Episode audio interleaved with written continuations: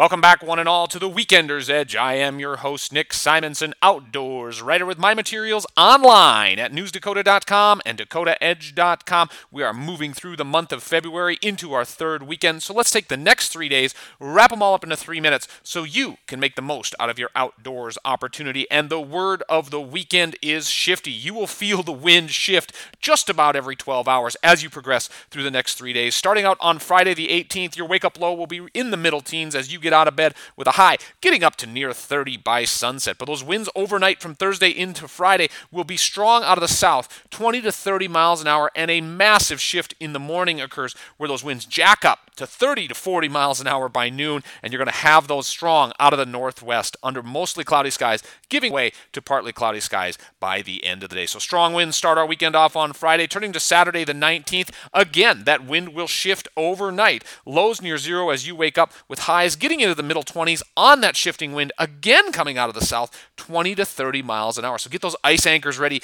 get yourself bolted down, get yourself in a safe position where you can avoid those winds and get out there on the ice as conditions are pretty good for some ice fishing, but those winds are what you're going to have to adjust to under those partly cloudy skies on Saturday.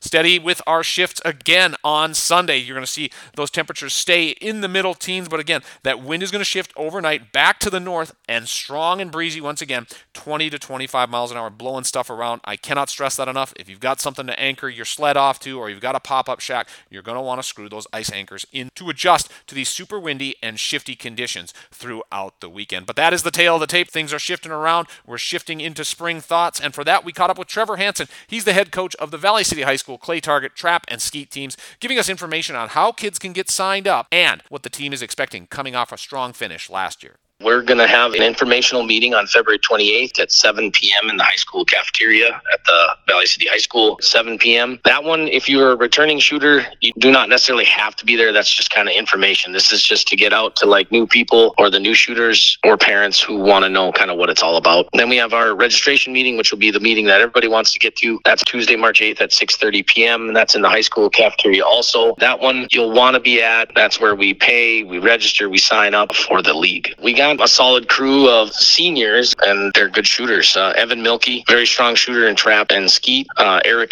Ingstead will be back. Mitchell Broadwell is also another senior. That's he's very good. And then I'm hoping some of our younger shooters can kind of follow suit and improve their skills also. That was Trevor Hanson, head coach of the Valley City High School Clay Target League team. Get those kids sign up, get them set for the shift into spring and an awesome Clay Target season. That wraps up the show for this week, folks. For the Weekender's Edge, I'm Nick Simonson. Good fishing to ya.